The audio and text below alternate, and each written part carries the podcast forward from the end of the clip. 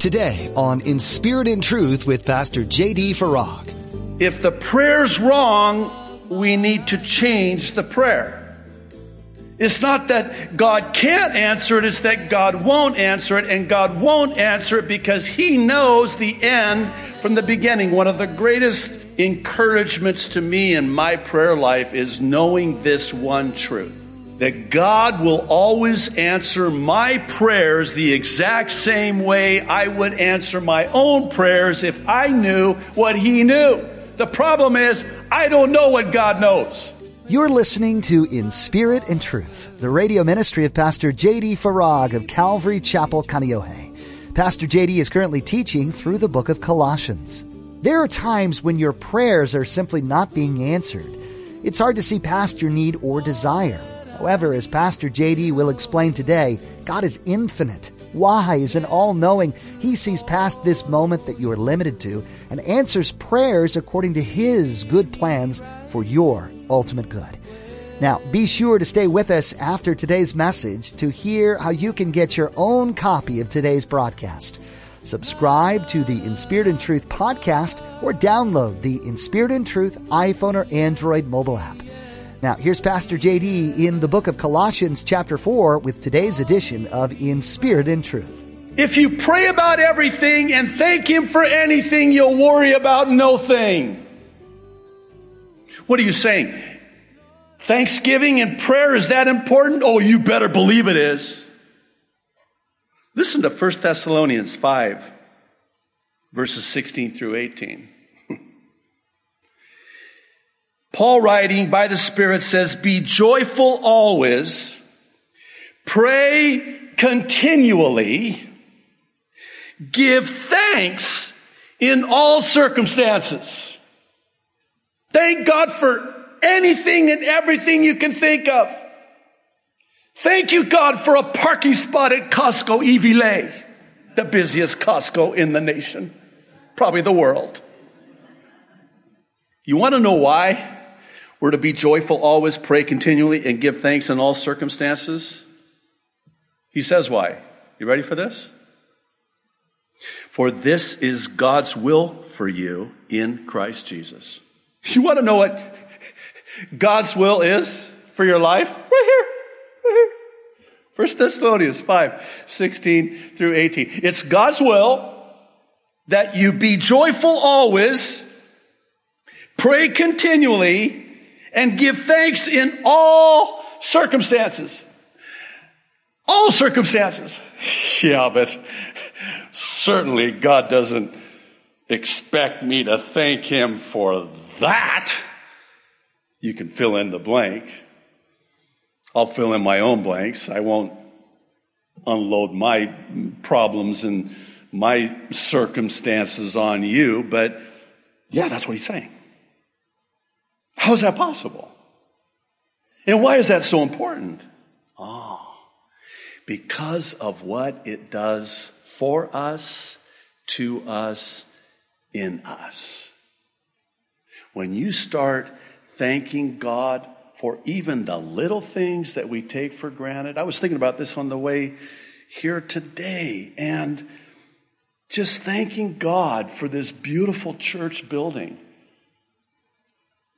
I hope that we never lose that gratitude and take for granted what God has done for us as a church body. It's a miracle in every sense of the word. That's not hyperbole.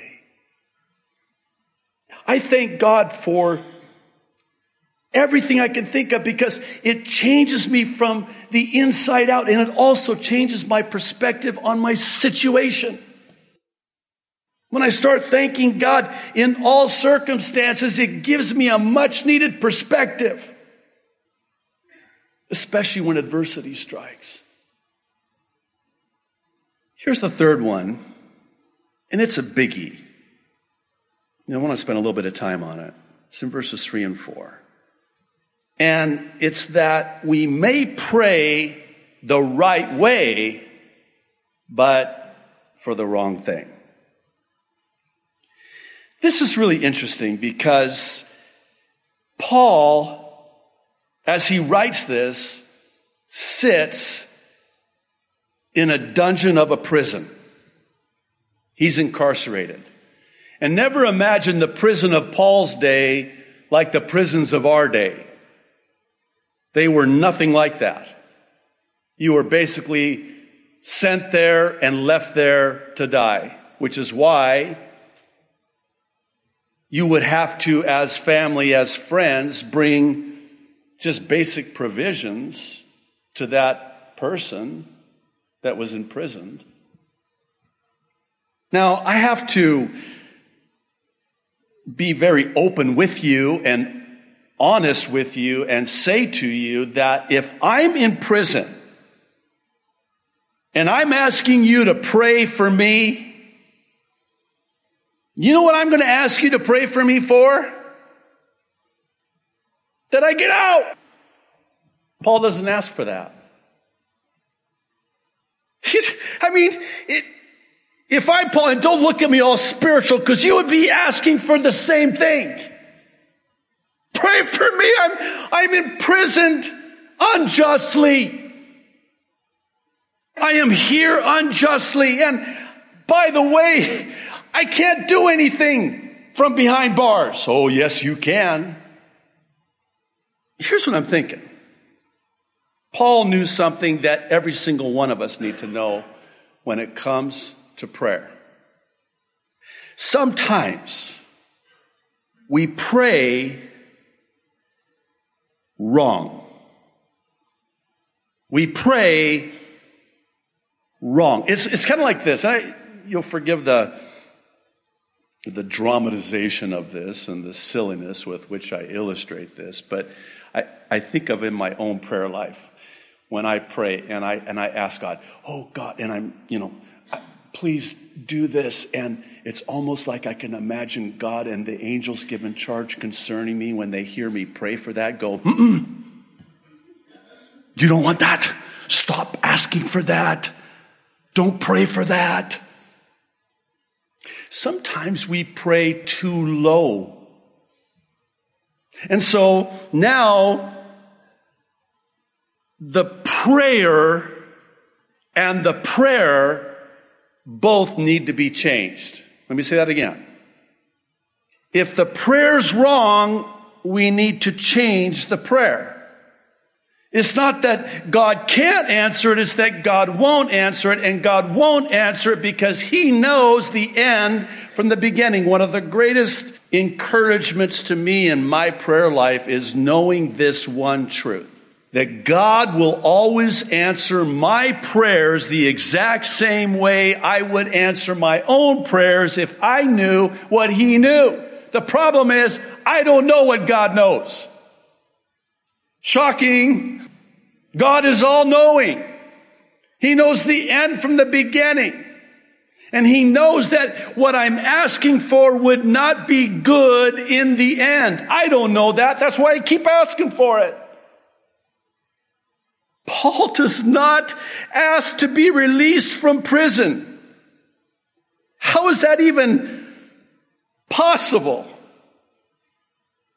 I believe it's because Paul knew that God was opening more doors for him behind bars at this time in his ministry, right where he was. And, you know, maybe you're here today and there's this situation in your life and you're like, man, I could just do so much more if I wasn't stuck in this place. Don't you realize? Don't you get it? God has you in that place for a reason, for a season. And here you're praying, God, get me out of here. Get me out of this job. Get me out of this place. Get me out of this situation. The prayer's wrong. It's as one quipped. When the prayer's wrong, God says no. When I'm wrong, God says grow. When the timing is wrong, God says slow. But when the timing is right, I'm right, and the request is right, God says go. There's a couple more things here that I want to point out that are not so easily seen at first read. And the first one is notice, Paul asks for prayer. I know that sounds like a firm grasp of the obvious, but this is the Apostle Paul we're talking about. I mean, come on, right? Paul, I'm asking Paul to pray for me. Paul's asking me to pray for him?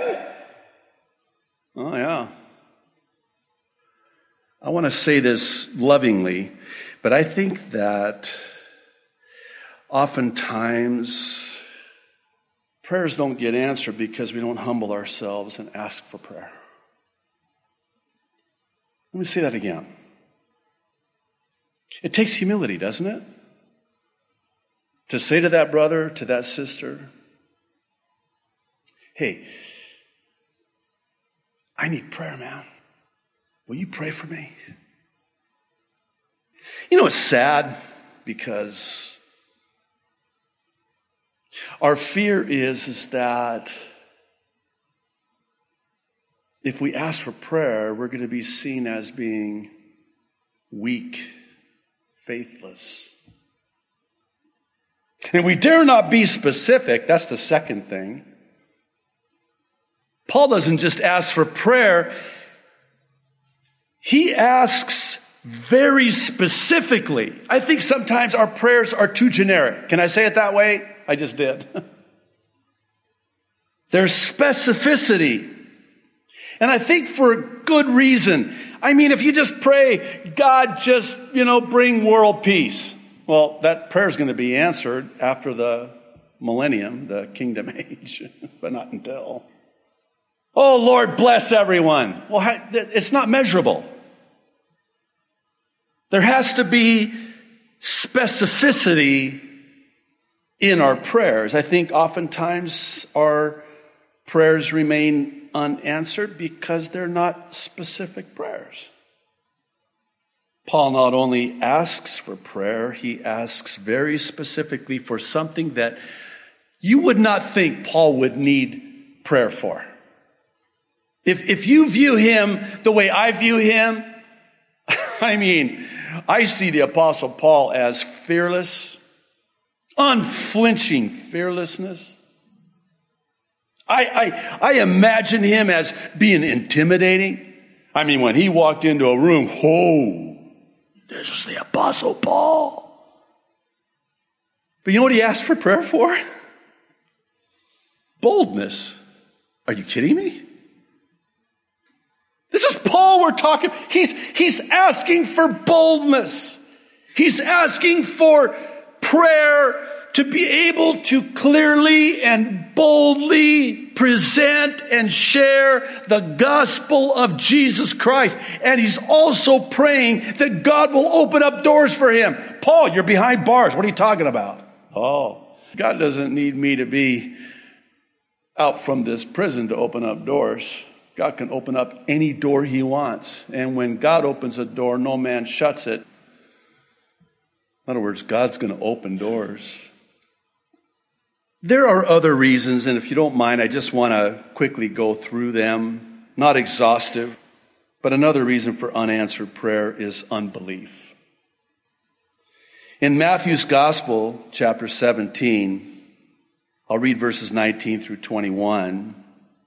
We're told that the disciples came to Jesus privately and said, Why could we not cast it out? Speaking of this demon being cast out of this boy.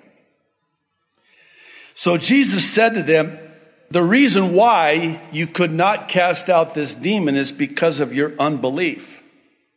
For assuredly I say to you, if you have faith as a mustard seed, you will say to this mountain, move from here to there, and it will move. And nothing will be impossible for you. However, listen very carefully to verse 21. This kind does not go out except by prayer and fasting. I have to say that there have been times in my life where the circumstances that I was in and the situation that I was faced with was such that I knew that it would require prayer and fasting. Unbelief's an interesting word. And I think that the word faith teaching, which is a false teaching, has done the body of Christ a great disservice by suggesting that if you just have enough faith, you can have that Mercedes Benz. We've thrown the proverbial baby out with the bathwater in the sense that we've gone to the opposite extreme. Jesus is saying, listen, your faith can be microscopic in size of a mustard seed. That's all, that's all that's needed. And by the way, writing to Timothy, he says, even when we're faithless, he's faithful. I think of the man that said to Jesus, I believe, but help my unbelief. Help my unbelief. Here's another one, and this is specific to husbands. It's in 1 Peter chapter 3, verse 7. Husbands, in the same way, be considerate as you live with your wives. Another translation renders it, dwell with them in understanding. Be understanding. Be considerate. And treat them with respect as the weaker partner. Not inferior, weaker physically, emotionally, and as heirs with you of the gracious gift of life. Why? So that nothing will hinder your prayers. Guys, can we talk? You know what this is saying? That the way we treat our wives can actually become a hindrance to our prayer life can almost imagine, I, again, I'll speak for myself, how many times when I've prayed and asked God and only to have Him say to me, What are you, what are you doing? Oh, I'm praying, God, oh, God, oh. Why are you here? Because I'm praying, God. I'm, I'm Go make it right with your wife and then come back and we'll talk. What? I'm not going to hear your prayer. You're out of fellowship with your wife. You go make that right first. I think about in Matthew 5. Jesus is teaching and he says, Hey, if, if you're at the altar giving your gifts, worshiping, and you've got an issue with a brother or sister in Christ, don't even bother. Leave the gift here, get out of here, go make it right as quickly as you can, settle matters quickly, and then come back. I think he says that to a lot of husbands today. Here's another one willful disobedience. Now, I have to qualify it that way because if I were to say sin, I mean, my goodness, we, we're doomed. We're all doomed, right? Because we all sin. I'm not talking about sin, I'm talking about willful sin. Willfully disobeying God. Listen to Proverbs 28, verse 9. If anyone turns a deaf ear to my instruction, even their prayers are detestable. Can you imagine that? This requires deliberate disobedience. I mean, we, we deliberately just, yeah, yeah, yeah, yeah, yeah. Here the Holy Spirit is convicting us, not condemning, convicting. the condemnation, the infrastructure of guilt and condemnation that the enemy builds around our lives, especially when it comes to sexual sin, which is what chapter 5 of Proverbs is all about. But when that still small, refining voice of the Holy Spirit is convicting you, and, and you know exactly what he's putting his finger on, and we blow him off. Turn a deaf ear. Don't bother praying. In fact, any prayer that you pray, can you imagine? I mean, God, it, it's detestable. I, I can't, just, I cannot. I cannot. It's not that he won't, it's that he can't. It's inconsistent with who God is, the holiness of his character. Here's the last one, and we'll close selfish motives. This is pretty clear. James, true to form, in your face. I mean, I guess you can't blame him. This was the half brother of Jesus. Born to Joseph and Mary. Can you imagine growing up in a house, in a home, with God as your brother? His room was always clean, perfect. I mean, just always obedient. Why can't you be more like your brother? When you, when you read James, he's just up, up in your grill, man. It's just like, I mean, he's just in your face. And when you, when you're done reading James, you're so bust up in a good way. Listen to what he says. Verse 3. When you ask, you do not receive. Why? Because you ask with wrong motives that you may spend what you get on your pleasures. You know what he else goes on to say? He, he says, You're friends with the world? You adulterers! To be friends with the world is to be at enmity with God. What are you thinking? And here, here you're praying and you're asking God and you're wondering and you're even starting to get upset with God, mad at God, blaming God. God, why don't you hear? Because you got the wrong heart, the wrong motive. The good news is this when God's people pray, God hears and God moves when God's people pray. Thanks for joining Pastor JD today on In Spirit and Truth. We know that this time in our nation is uncertain, but one thing remains steadfast. God is in control. We encourage you to spend time during this season in the Word, in prayer, and in the presence of God. As with many churches across our nation, Calvary Chapel Kaneohe is holding services online only. We would still love to worship with you virtually, so please join Pastor JD at inspiritandtruthradio.com. You can subscribe to our YouTube channel as well to be notified when each week's service is made available. Pastor JD will continue to share his Mid-East prophecy updates as well. In these, Pastor JD takes a critical look at the news and events happening around the globe and compares them with prophecies found in the Bible, sharing God's views on what's taking place. You'll find these on YouTube or on our website. Again, that's in spiritandtruthradio.com. We also know how essential prayer is during this time, and we want you to know we're constantly lifting our listeners up to the Lord. Is there anything specific we can be praying for you about? If so, send an email to us at office at calvarychapelkaneohe.com. That's office at calvarychapelkaneohe.com.